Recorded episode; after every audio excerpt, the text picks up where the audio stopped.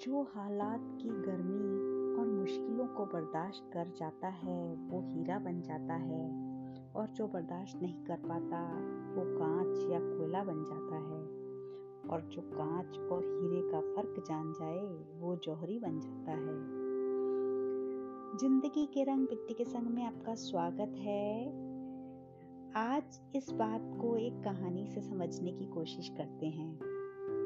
एक बार एक बादशाह ने कुछ तराशे हुए कांच के टुकड़े और कुछ हीरे एक थैली में डालकर ऐलान किया कि कोई जौहरी जो कांच और हीरे अलग अलग कर सके, उसे मुँह मांगा इनाम दिया जाएगा। पर जो पहचान करने में कामयाब नहीं होगा, उसे सजा के तौर पर मौत की सजा दी जाएगी और उसका सर कलम कर दिया जाएगा। इन असली और नकली हीरों की पहचान करने के लिए बहुत से जोहरी आए, लेकिन कोई भी कामयाब ना हुआ। इस तरह बादशाह की शर्त के मुताबिक उनके सर कलम कर दिए गए, क्योंकि कांच के नकली हीरो को इतनी महारत से तराशा गया था वह बिल्कुल असली लगते थे। इस तरह बहुत दिन गुजर गए, लेकिन कोई भी बादशाह की इस शर्त को पूरा ना कर सका। ये खबर एक नेत्रहीन व्यक्ति तक पहुँची। वह देख तो नहीं सकता था, पर बहुत इंटेलिजेंट और टैलेंटेड था। वह बादशाह के पास आया और बोला कि, बादशाह, मुझे मौका दीजिए। मैं हीरे और कांच को अलग कर सकता हूँ।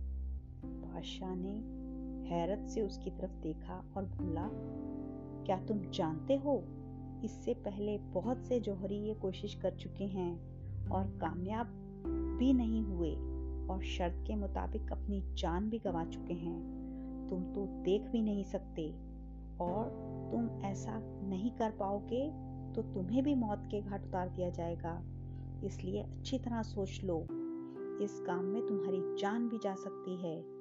नेत्रहीन व्यक्ति मुस्कुराया और बोला, मुझे आपकी हर शर्त मंजूर है। बादशाह ने वो हीरो की थैली उस नेत्रहीन व्यक्ति को दे दी और उसका टेस्ट शुरू हो गया। उस व्यक्ति ने हीरे की थैली को धूप में रख दिया।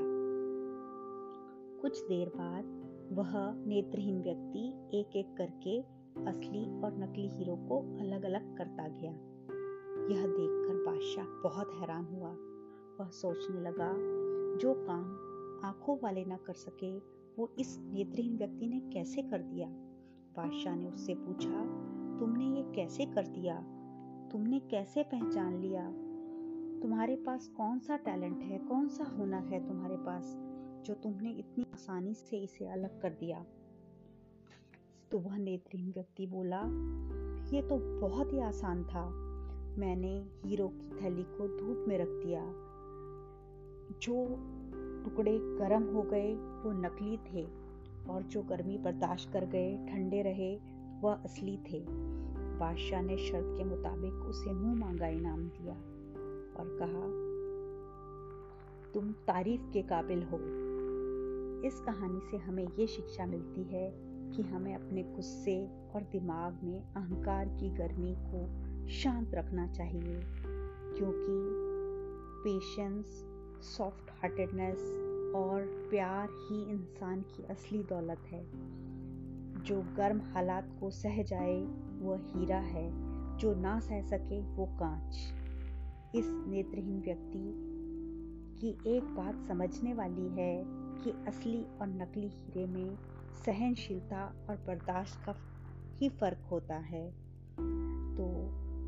फ्रेंड्स हमें हर कंडीशन में अपने ऊपर सब्र रखना चाहिए।